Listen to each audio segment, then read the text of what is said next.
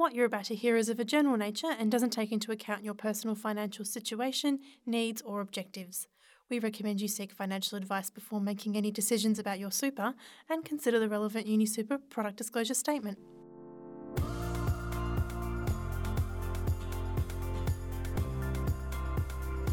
Hi, and welcome to another episode of Super Informed Radio, the official UniSuper podcast where we try to make super super. I'm Marta. I'm Lyndon.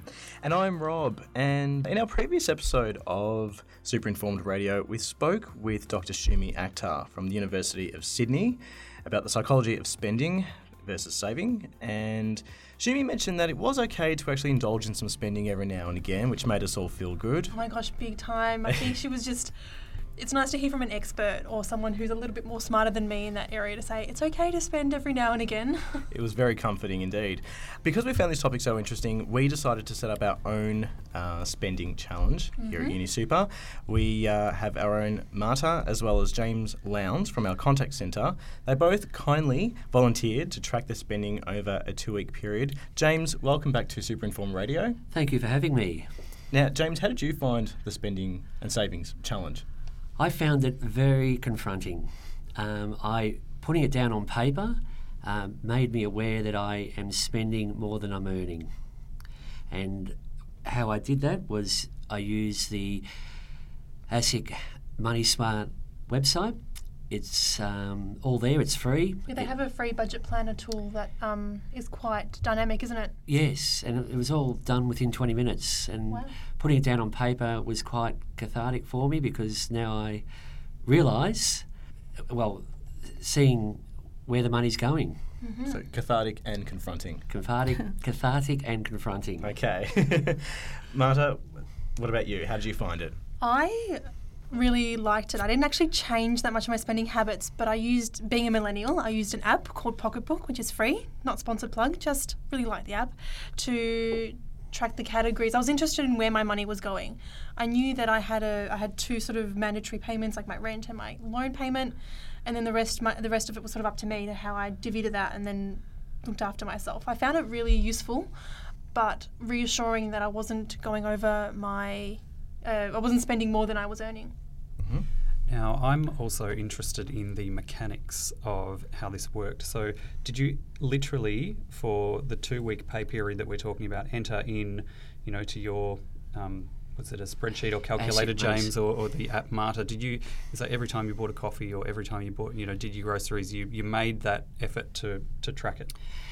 I wrote it down on paper mm-hmm. and then uh, used it all.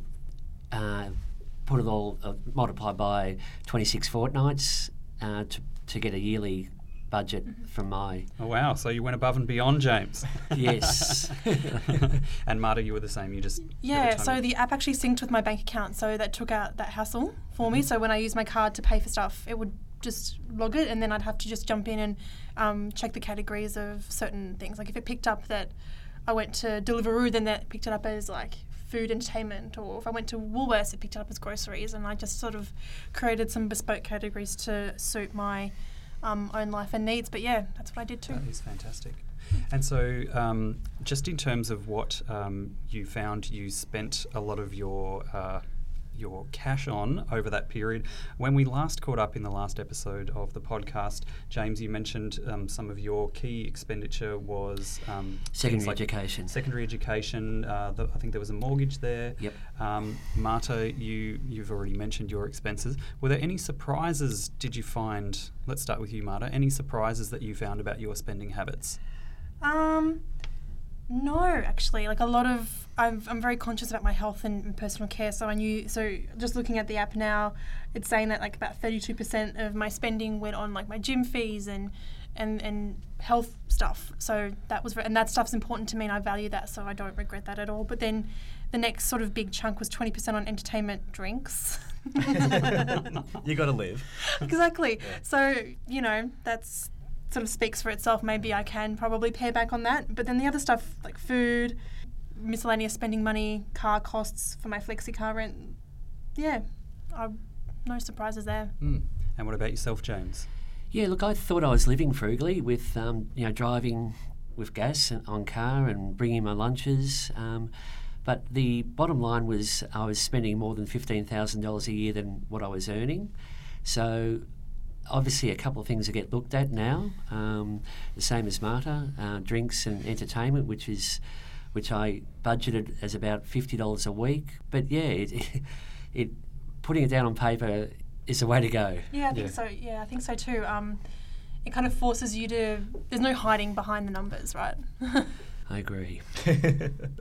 well, it's one thing to have Lyndon and I sit here and listen to your, your spending and it savings. is, and like confirm that what we're doing is okay. yes, Interrogating you. That's right. But we thought it would be great to bring in a professional. Uh, so we've invited in Alexia Jackson, private client advisor here at UniSuper, to provide some insight, I guess, for the rest of the, the listeners, but also for yourselves as to how you stacked up and perhaps some tips to improve your, your savings. So welcome to Super Informed Radio, Alexia. Thank you. Thank you for inviting me. Now, Alexia, you've had a bit of a listen to both Marta and James's spending habits. What do you what do you make of that? Well, um, both of them are in different stages of life. Both of them have different lifestyles. Um, Marta's living in the city, um, you know, socialising more often, whereas James has a younger family, um, commitments such as school fees and a mortgage that he's paying off. That debt servicing can be quite a, a big goal for many people in their in their middle years. Uh, so totally understand how that sort of commitment comes about. Um, the difference is with Marta is that she's also got her own debt strategy as well, and so uh, paying down that debt is also a key goal for her. It's different to a mortgage though because it doesn't necessarily have that um, financial reward side of it that a mortgage has got an asset backing that debt. Um, if, I- if I could chime in, you've had a look at my budget, Yep. and are there any glaring things that need to be addressed? Well, James, um, when I was looking at your budget, um, I did look and, and you did an excellent job using the Money Smart calculator because until you put it down on paper, you're sort of dealing with the unknown and your spending habits can't be understood until you actually look at the different categories and where you're directing your cash flow. So that was a good step in the right direction, making the conscious decision to analyse where you're at. When I was looking at it, you're doing some great things. I mean, some of it's debt repayment, some of it is actually paying off um, or putting contributions to super, even though you didn't actually include that. It comes out of your salary already and it's building for your retirement savings. So that's also a good step in the right direction. The things that you could think about is what's discretionary and what's non discretionary spending. And so there were some donations that you do there, which is a great thing that you're doing, helping the community, and it's something that's close to your heart but um, you could consider that if you got in financial stress and you couldn't actually work, whether that cash flow could be used um, to help meet your day to day needs. Um, question to you is more around if something was happening to you, if you were unable to work, if you were sick for the short term, how would you fill the gap in your, your income need and your actual um, expenditure? Yes, certainly. So I've got sick leave, obviously, a, lot of sick leave um, built up.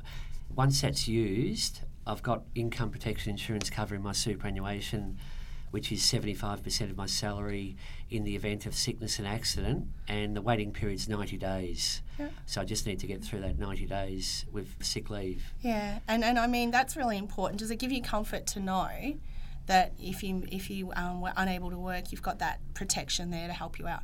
Yep, very much so. Yep. Very important. Now, just quickly jump in there, um, Alexia, because this is a, a topic that comes up uh, often for us in superannuation. Uh, is that a lot of people don't actually realise that they have insurance through their super. Um, can you tell us a little bit more, or just expand a little bit on, on that? How how that comes to be? Yeah. So um, when you join a, uni, uh, a superannuation fund, whether it's UniSuper or another fund, often there's what's called default cover, and that's um, automatic cover that is in place when you first join. With UniSuper members, it's usually linked to their salary. Um, so it's really good on, on that basis. For UniSuper members with defined benefit schemes, it's a little bit more complicated. But the best way, if you're looking um, to find out where you stand as an individual, is to review your annual statement because your insurance cover is listed there. If you ever have any questions, there's um, advice services or member online services that you can ask questions um, of our team to give you guidance on where you're at because one of the biggest thing is a fear when you're budgeting and you're looking at how much you're earning and how much you're spending. If there's a gap, or if it's even not short term, it's long term that you're out of work for a year or two, how do you survive that period? Mm. It's very important. Yeah, one of the things that I did actually, like talking to sort of the income protection, when once I did refinance my debt and sort of figure out that's my mandatory payment, I was like, okay, if the worst case scenario was to happen, how would I manage that? So I actually jumped onto Member Online and, and had a look at, oh yeah, that's how much I've got. It's actually really clear, and I had no idea that even though I work in super, that I could go and check and go, oh, okay, so that's how much I'd get. But then there's that really niggly thing about the waiting period, depending on who you're with, where you could potentially be without an income. So I actually did this thing, creating a bit of a buffer account of a couple of grand that covers my rent and other mandatory expenses just in case something happens and I don't have access to that cash straight away. What was the biggest lesson that you learned from this exercise that you've done? That I'm spending more than I'm earning. I, I was conscious about it, but to see it in black and white, $15,000 um, in the red mm-hmm. each year, um, I need to address that. Mm-hmm. I realise we talked about this in my first in the first podcast that I've got two more years with the children being 14 and 16 before the uh, private education finishes, and there's then it might be might be university, but who knows? They're on their own. so after that, it, it, will be a lot easier mm-hmm. um, with be, taking into account the, the school fees being um, eight thousand and seven thousand dollars a year. Mm-hmm. Um, I think for me, it was I've sort of learnt to say no to things. Like if friends go, "Oh, come out here, do this," and if I, you know, hand on my heart, consciously think, "Look, I shouldn't really because I can't." Not that I can't afford it, but I shouldn't. I just say no. I don't know if that comes with age as well, where you stop caring so much about having to be everywhere all the time. But um, having talked to a couple of friends about this, and having it on the public record through the podcast, I think talking to your friends about money and then going, look, this is the reason why I can't do this. People tend to understand, and I've just been much more comfortable with saying no to certain things. Therefore, saving and being able to divert those monies somewhere else. Yep. And so, with your debt repayment, Marta, mm-hmm. have you um, started to um, pay more off it now? Um, because that's a, there would be a high interest rate not being related to a mortgage. So yeah, definitely. So I do them like standard 503 per fortnight, and then just before the next pay cycle, I'll, I'll jump in, and if there's anything else left over, mm-hmm. I'll just put that in. If, if it's twenty dollars, like you know, it's a, that's having put my money away into my rainy day account, like my savings bit. Any sort of extra things I go onto the debt. Yep, sounds like a good strategy.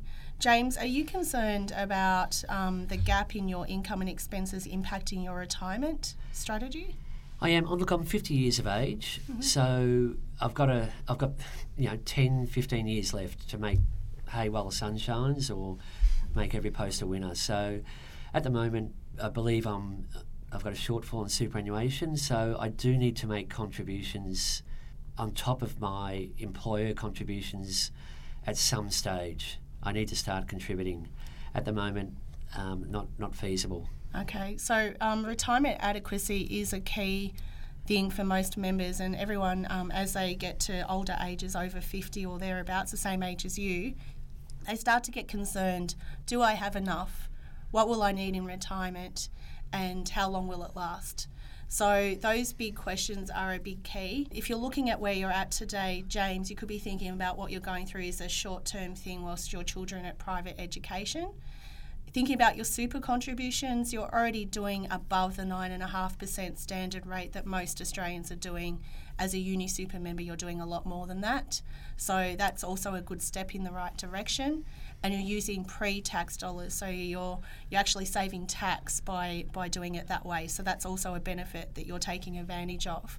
So there's a lot of good things there for you. If you wanted to know, will I have enough? There's a number of calculators on the UniSuper website. There's the one that you can compare yourself to other UniSuper members just to see where you stand for your demographic, for your age, um, and, and, and that sort of thing. Um, in addition, you could also look at some of the other calculators on, you know, how do I improve my super contributions if I'm not using my cash flow effectively? Could I increase them or change them? And also, what else should I be considering as far as can I see how much I might have um, based on where you stand today? So you can start with your balance in super today and say, this is how much I'm putting in. How much will it be worth when I reach age 60? Because I don't know about you, James. Do you want to wait till you're 65 to retire or you want to retire a little bit earlier? A little bit earlier. Yeah. I will have a look, Alexia, now that you've um, pointed that out. yeah. And uh, if members would like to take uh, advantage of those calculators on the UniSuper website, I believe the URL is unisuper.com.au forward slash calculators. There are other calculators there too, Alexia. We've spoken uh, briefly about insurance today. Some of our members can use one of those calculators to, you know, put in their a little bit like what we've done in this exercise, what their expenses are, and, and, and that the rest of it, and sort of figure out what, what could be right for them. Yep. It's, it doesn't tell them, does it? but it gives them a, a, an idea. Absolutely. And as our discussion has sort of shifted to retirement now, Yeah. I'm keen to ask both Marta and James what their ideal retirement might look like. I know it's still a, a way off, particularly for you, Marta. but um, just given what we've talked about today, Yep. how do you see your retirement, your ideal retirement? My ideal retirement, I'd retire tomorrow. no, in all seriousness, I would like, oh, I'd probably like to have a property here and potentially overseas in Poland and be able to flip between the two, chasing the sun, as they say. And yeah, just having a bit of a, having a comfortable retirement. So being able to enjoy traveling and entertainment and also have enough to look after my health and potential family as, as, as needed. Lovely. And yourself, James? Yeah, look, it's not too far away for me at, at 50. it's, look, I obviously um, I need to start thinking about it. A comfortable retirement retirement for me would be paying off my my home loan. Then I could, you know, concentrate on the finer things in life. Um, you know, f- uh, food, fine food, and fine wine. Bit of voluntary work um, in retirement and I would imagine grandchildren on my lap. So, all going well. But that's a, a few years down the track. Well, Alexia, thank you so much for joining us at Super Informed Radio here today. We really appreciate you sharing your, your insight and your your wisdom, and uh, I think it's certainly given a lot of food for thought for both James and, and Marta. Very much so. And thank you, James, for joining us also. Thank you for having me. Thanks, Thank you. So there you have it. It was great to have Alexia Jackson in, chatting with Marta and James about their spending and savings habit, and we've given them something to think about. I hope we've given something for you to think about also. And if we have given you something to think about, um, just recapping once again um, those resources, a few of those resources that are on our uh, UniSuper website. Go to unisuper.com.au forward slash calculators for some of the calculators Alexia was highlighting there. Um, there's a retirement adequacy calculator. There's a compare me tool, which is the one where you can compare yourself to uh, other UniSuper members in your demographic and, and so on. Uh, and also the insurance needs calculator. There's also many other calculators too, so um, check those out as well. Um, member online if you'd like to check out, you know, your account and, and situation. Um, that's at unisuper.com.au as well. There's a login there. And if what we've spoken about today has prompted you to think about potentially seeking advice on uh, your own spending and saving uh, and future retirement, you can get in touch with UniSuper Advice on 1800 U Advice, which is 1 800 823 842. And that brings us to the end of another episode of Super Informed Radio. How sad. We'll be back. We will. Remember, you can listen to us on the Apple Podcasts or SoundCloud or give us a rating through those channels. It helps the podcast out a lot. You can also catch up on past episodes at unisuper.com.au forward slash podcasts. Also, if you've got any questions that you'd like us to maybe explore in the next episode or in future episodes, hit us up at superinformed at unisuper.com.au. Thanks very much. And we'll see you next time. Bye bye.